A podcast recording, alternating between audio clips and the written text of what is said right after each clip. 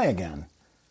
My name is Jeff Watson, and you are listening to the Inspired Minds podcast.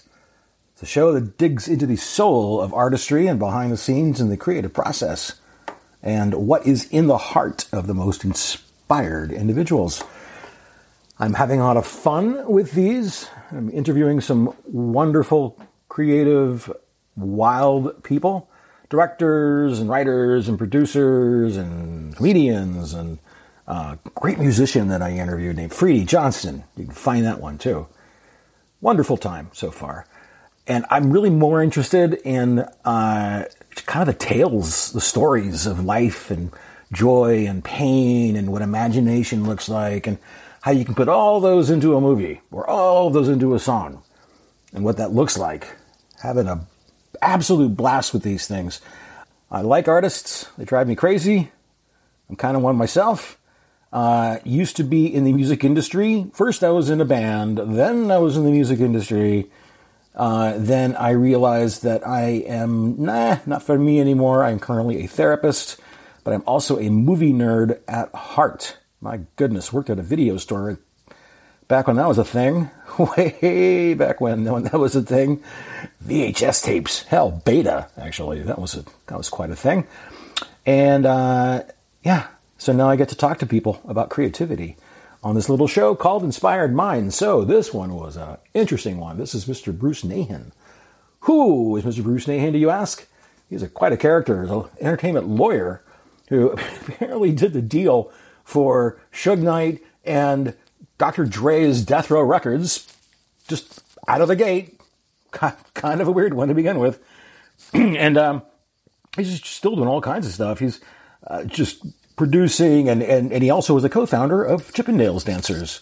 That was an interesting twist in the uh, story of Mr. Nahan, and uh, f- just a great human being. He was a concert promoter. He's kind of a jack of all trades, and uh, he's still out there promoting movies and doing the deal. So, you can listen to that entire conversation if you just hold on for another, what, 10 seconds or so after I'm done talking, and it will be about that time to listen to it now. How's that for a lead in?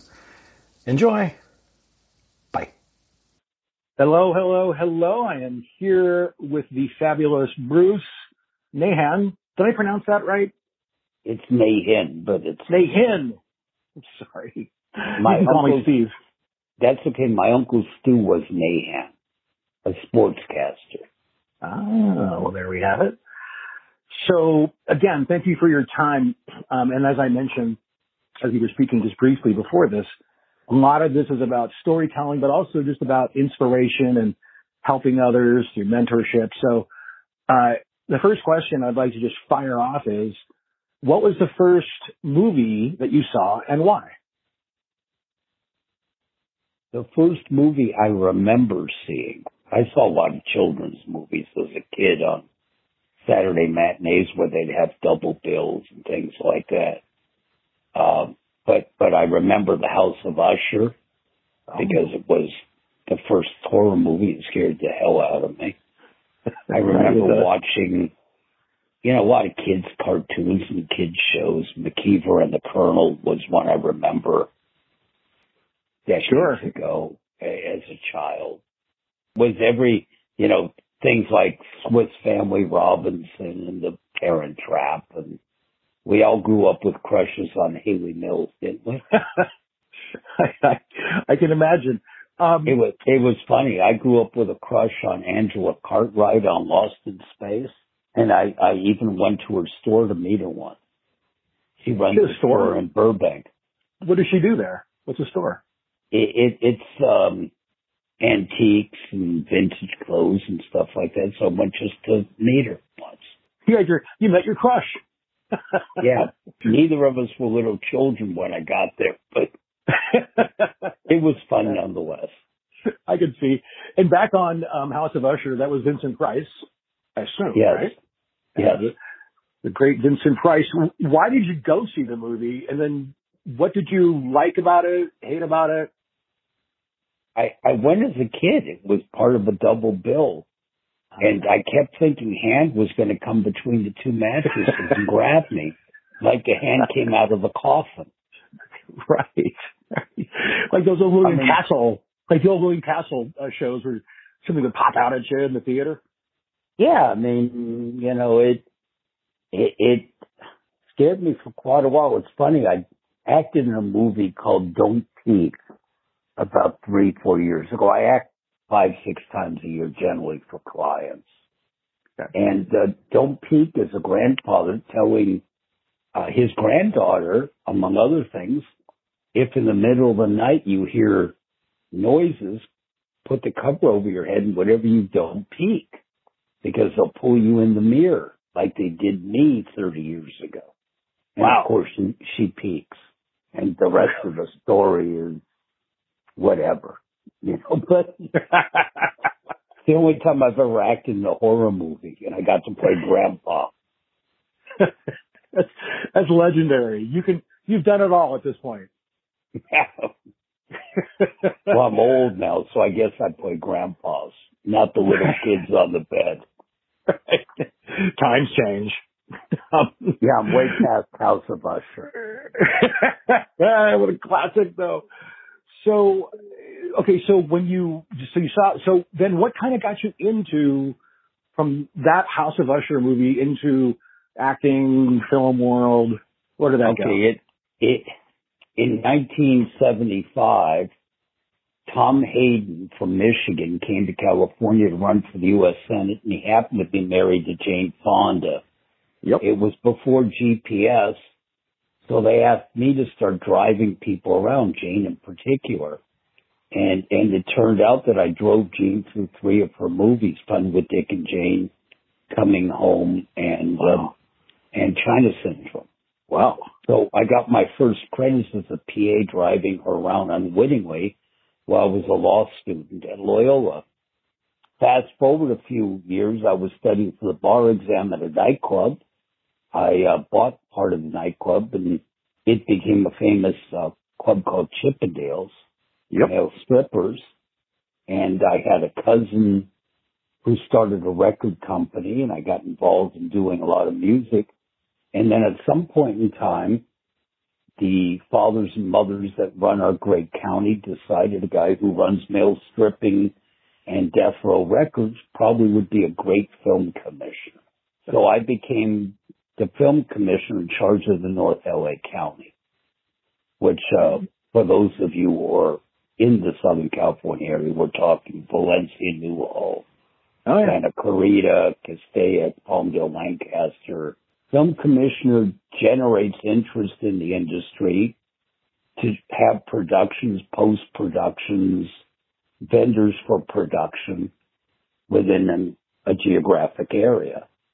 And when I became film commissioner, I brought in two TV shows, China Beach and Tour of Duty, and we put them at the same site as of the disaster of Twilight Zone Ah. which we called Indian Dunes, and we built a um, Vietnamese village for both of the um, shows to use.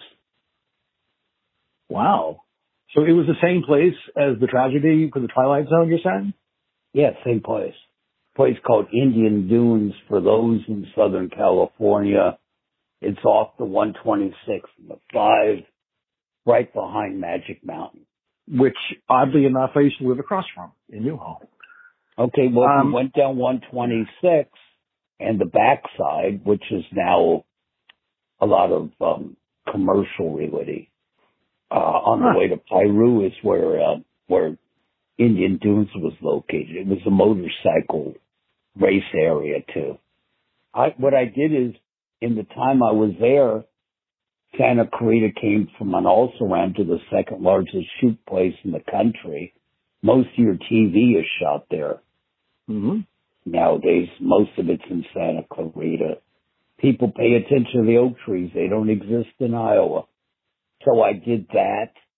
Um, at a point in time, I got involved with a being what's called a site manager, which means you're in charge of real estate, uh, in Acton and then down in, uh, Long Beach where I, I work predominantly on, uh, and I hope I don't blow any fantasies people in Iowa, but it was called CSI Miami, shot in Long Beach, California. if you look hard enough on some of those old things, you'll see offshore oil wells. Oh, don't wow. exist in Miami. This is why I love doing these kinds of things. Like, I, I once asked, I once asked one of the directors or producers, uh, how come we're not blocking that out? And no offense, Iowa, but he said people in Iowa would know the difference. that seems to be like the hot spot for knowledge for these things, is what you're saying. Yeah, so not making fun of the people in the Midwest, but if No. they don't know Miami, they don't know, know LA, they could be tricked.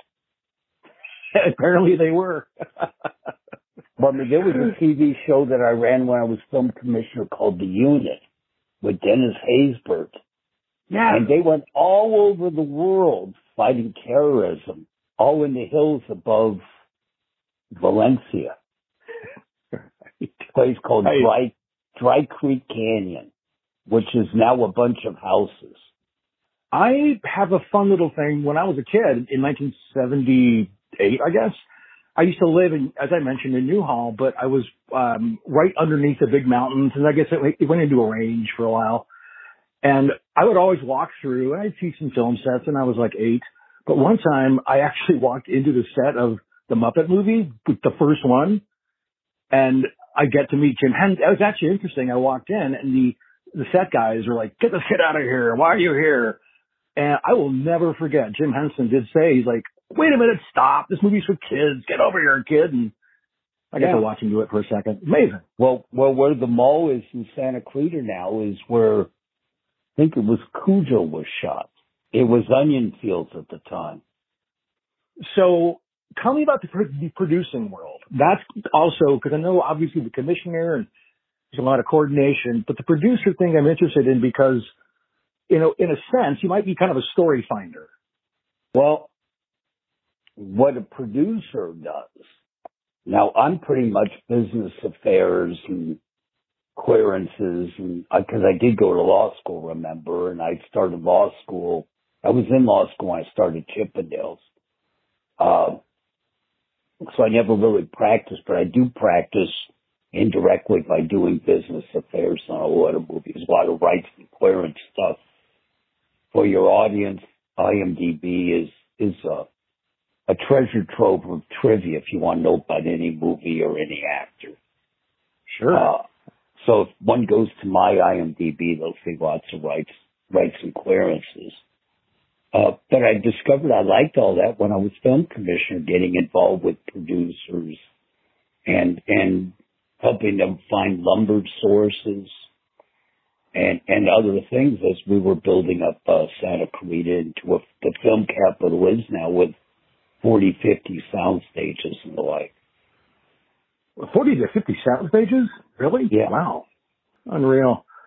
So here's the next question, and, and, and this is kind So of the producing over directing was always more interesting to me. why? The technicals, see, I think a producer's job is to buy the canvas and paint and give it to a director. And I like all, all the pieces of getting a film developed and ready for the director. Then if you can, give me your best story, best success with producing. Just in terms of feeling good about it, putting everything together, and then handing it off. All of them. Um, honestly, without ego, that's my job is to create the canvas. I mean, the higher the budget, the bigger the canvas, obviously. Uh, Angelina Jolie was kind enough to let me work on Unbroken with her, Uh huh. a young lady who I'd known for quite a while because I knew her dad driving him on coming home. Wow. Right. With Jane Fonda. Yeah. Right. So, you know, I had occasion to meet Angelina and her brother when she was five, Of course. Of course. picking up their father to drive him someplace. Yeah. Oh, that's right. Because they'd be with him. So you just drive all three of them. Mm-hmm. What a, so far, what a storied career you've had. My goodness. There's like 300 titles IMDb connects me to. I've noticed. I definitely did my research. Well, I'm I'm glad you enjoy it. it, it I like that description actually about the producer kind of providing the canvas and like here's the paint and here's the paintbrushes and go. Yep. Which, which I had never really thought of. How much of it is also just hurting cats? That's sort of what I've heard. Well, it's Rubik's Cube. Ah, better metaphor. I mean, you got to get all the colors lined up before you can start. I- I would have never thought about the uh, Rubik's Cube metaphor because I'm not a producer. But Yeah, because you got to get all the colors lined up. You start off with this mishmash, and you got to put all the colors together. well, I, I want to get into the mentoring thing. And Sure. part of maybe using your analogy would maybe being a mentor have a jumbled up Rubik's Cube and handing it down to the uh, to the uh, the mentee and saying, we're going to work on this together. Fix it. 15 years ago or so ago, I saw a sign that said, be the person you needed when you were younger. And that's a mentor. That's, can you repeat that? Be Be the person, person you needed when you were younger. And that, that's the job of a mentor is to understand what the young person needs and train them to get there. I've mentored some very famous people who've gone on to Academy Awards and things, but my job is relatively short-lived. Mentorship isn't forever like friendship is, if that's even forever. But uh, a mentor's job is is to take a person two or three steps lower on the ladder and help lift them up to your level. And once they get to your level, they need a new mentor. Why did you start doing that? What inspired you to go there? I, I, some decades ago got in trouble with the law. And instead of going to prison, I was sent to something called fire, which Ah. instead of being indentured to the California Department of Corrections, you were indentured to the California Department of Forestry and Fire. And, uh, I discovered when I was at fire camp how many of the young men who I was stationed with grew up without fathers or grew up without male role models, especially in the uh, African American community of which I I grew up. I was the Jewish kid in South Central. That's how Andre Young was my cousin. So I I've always been very attuned to the African American community. I I mentor at a uh, church for the young hip Hollywood African American community. I was telling you before we uh, we started this interview that I'm off to a premiere tonight. I I do a lot of work on Afrocentric product, Afrocentric content, and it's a way of giving back to them for for raising me. I take that mentorship program and uh, apply it to the young men and women in that community who definitely don't have somebody they needed when they were younger. And I think I'm going to get a an answer that I might expect, which is great. Which is, what do you get out of it? I got to hear, and I'm not using names here today, I'm sorry. One of my mentees won an Academy Award for Best Director. Wow. Okay, that works. That made me feel good. But watching a lot of the young actors and young directors growing up, I've got a mentee now who does a lot of TV directing, an African American woman. Wow. Uh, and, and, um, it's part repaying, it's part paying forward. In my Yep. psychology, you as a therapist can understand that. Of course. So that's why I mentor. Fantastic. I I really admire that. Um, Me- mentorship is not necessarily required to be best friends. No. I would, I wouldn't have time to have 12 best friends.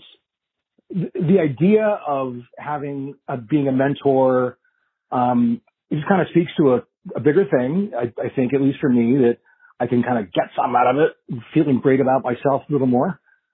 When you are, well, let me ask this actually. This is an easy way to ask this question. What are some of your favorite movies or music, for that matter? I think the best movie for man is Top Gun by a thousand percent. It's got, it's got adventure. It's got women. It's got ego. It's got male bonding. It's a perfect movie. Were I a young lady, they tend to run towards Notebook, which uh, Butch Kaplan did, a dear friend of mine at the Producers Guild. Wow. Um, and I'm waiting for Maverick to come out. Oh, I- it'll be at least, and hoping it'll be at least as good uh, as Top Gun. Although, who it knows? looks like it. Well. Tom Cruise is a hell of a guy, and uh, he refused to uh, to shoot that until Val Kilmer was well enough to at least have a part. Really? Yeah, he needed to have Val Kilmer's character come back, even though he's has to speak with one of those gizmos on the throat. Yeah. He he needed to have him back. He wouldn't do it until he came back. So that's loyalty. So you Wow, get that out of Top Gun too, loyalty. What a classy story. Yeah, the story as I understand it, and and I'm sorry if I'm speaking of the weeds to those few men and you women who don't know the story, but we know that Goose died and Goose had a son who now goes to Top Gun school, which is now run by Maverick. Well, there you go. I had absolutely no idea. At the end of Top Gun, they asked Maverick he can have his choice of any assignment, and he picked Top Gun. So that's the story, and I'm anxiously waiting. Now, Notebook is a loving, caring, hugging kind of movie that couples should watch together. So maybe it's not just a chick flick, maybe it's a couples movie. So I think those two are the best two movies. Although nothing beats Sound of Music. No, no, none whatsoever. You know, as Um, thing I I saw the new Dune and that's terrific. That was shockingly great. Yeah, the cinematography, the acting, everything. But little Zendaya, she didn't have much of a part. I'm told Yeah. she has a bigger part in Dune too. As a person, I've had occasion to to come to know her. She's watching people. This girl is going places. Wow. All right. You're like the Oracle of Delphi. Right now, she's playing a lot of bit parts, like in Spider-Man 2 and Dune and stuff. But who, her TV show Euphoria is incredible. And is she somebody that you know from the mentee stuff or just kind of in general? I, I, I know her because at the beginning of COVID, both she and I were both producing movies. And we were in a contest to see who, who completed the film first on the new COVID guidelines. So we oh. would text a lot back and forth. How many pages did you do today? How many pages did I do today? and they dropped out. They decided they weren't going to follow the COVID procedures. So we wanted you a won. movie called No More Goodbyes, which will be at a theater early next year, I think. Fantastic. You know that. Okay, let me ask you this question. This has been vexing me. Well, I don't. We'll see. So I'm a big movie guy. I go to theaters all the time. Good, bad, doesn't matter. Once a week I go to a theater. Or, yeah, once a week I go to a movie, and no one's going to movie that right now, at least in the theaters. I've noticed, or at least not a lot. Well, I don't But I see many at the AMC here in LA when I go. I, I'm I think- able to leave my phone on and text and watch IMDb. There's so few people in there. I have done the same thing. Why do you think that is? I think people are COVID scared, but I also think that, for instance, we went and saw King Richard last week, but it's Uh-huh. also on HBO Max. So I think Mm-hmm. that has a lot to do with it. Why run to the theater and pay 15 bucks a head? Or, and I'm going to give a shameful plug to AMC. For $23 a month, you can see three movies a week. My friend, I already have that card. Continue. Yeah, the the A list. Yeah, I, Yeah. I had to go to a premiere tonight with my mentee. That's where we're going. Tell me a little bit about this movie. A lot of young actors realize they're not getting good roles, so they write their own scripts. Now, the young lady who wrote this script, her name is Nafeesha Williams, N-A-F-E-E-S-H-A. Watch her. She's an up and comer. She was on a, sh- a TV show, a CW show called The Black Lightning.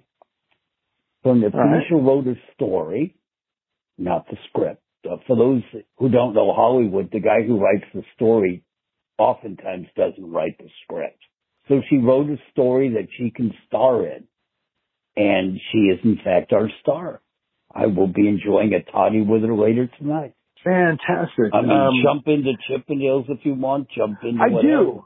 Yeah, I, I do. So you and I were talking before about the uh, uh, the Chippendales documentary on Which is Discovery. on in on Discovery Plus. You can get a free trial. You can watch the four episodes and then cancel. So yeah, so I was I was watching. Uh, I mean, I remember the thing. I remember it. I remember it was just it was everywhere. Um, and so then I started thinking about it when I was uh, knew that I was going to be talking to you, and I did. I found the documentary because I told you I'm like one episode in, but it's crazy town. What's going on there? There was a lot of death at Chippendales. The first police officer in our routine was a guy named John Peterson, I think. He was engaged to a young woman named Vanna White. He died in a helicopter crash at Van Nuys Airport. He was learning to be a helicopter pilot. Got caught Oh, wow. one of those Gulfstream washes and was a beginner, didn't know how to maneuver it, and he crashed. I mean, professionals would have known, but he was a relative beginner. Uh, Our original choreographer died of testicular cancer. And, and of course, Paul Snider and Dorothy's demise is documented in, uh, Star 80. Oh yeah, right. And then in our documentary, we talk a lot about Nick being killed. And I think the story left out the fact that I was on the hit parade if I had been in that office. Really? Yeah, I wasn't there. I didn't go to New York that day. But were I Oh. there, I was going to be an opportunistic target. Holy crap! Then again, if both of us were in the room and the guy pulled the gun, maybe one of us would have survived and caught the guy. was uh, coming out of that and that whole world. Uh, was it freeing? Yeah, it it it only has a show in Vegas at the Rio. It's it's now a tourist thing. Girls go for their bachelorette party, which is a word we invented, by the way, ladies. Wait, say it again. We invented the word bachelorette party. We ah, used Please to tell have me about market. We used to have marketing that said, "Ladies, don't let men have all the fun. Come celebrate your bachelorette party at Chippendales." wow, that is that's. I had no I had no idea. And we invented the male pinup calendar. That makes sense. Actually, that makes perfect sense. You were the first first people to do it. Right. So we, we did both of those things. My ex-wife used to say, when I die, at- in Schindler's List, the survivors were all holding rocks, putting it on his grave, which is a Jewish tradition. Uh-huh. But when I die, women are going to bring pinup calendars and pile it on my grave. that could be quite a scene. my, my God. But so, so first of all, now that you've, uh, you've entered a new word into the lexicon, congratulations, um, launched an empire and then it turned into murder and, and yeah, The Curse of Chippendales. exactly. Which is a title, folks. Um, it's, it's such an odd story. Uh, because it was, I mean, I remember it was, it was all hands on deck. Everyone's going crazy. And, but yeah, behind the, behind the curtain there, it sounded pretty awful. Thank you for sharing your story because that's kind of what this whole thing is about. Thank you, Jeff. Take care of yourself. Blessings. Bye.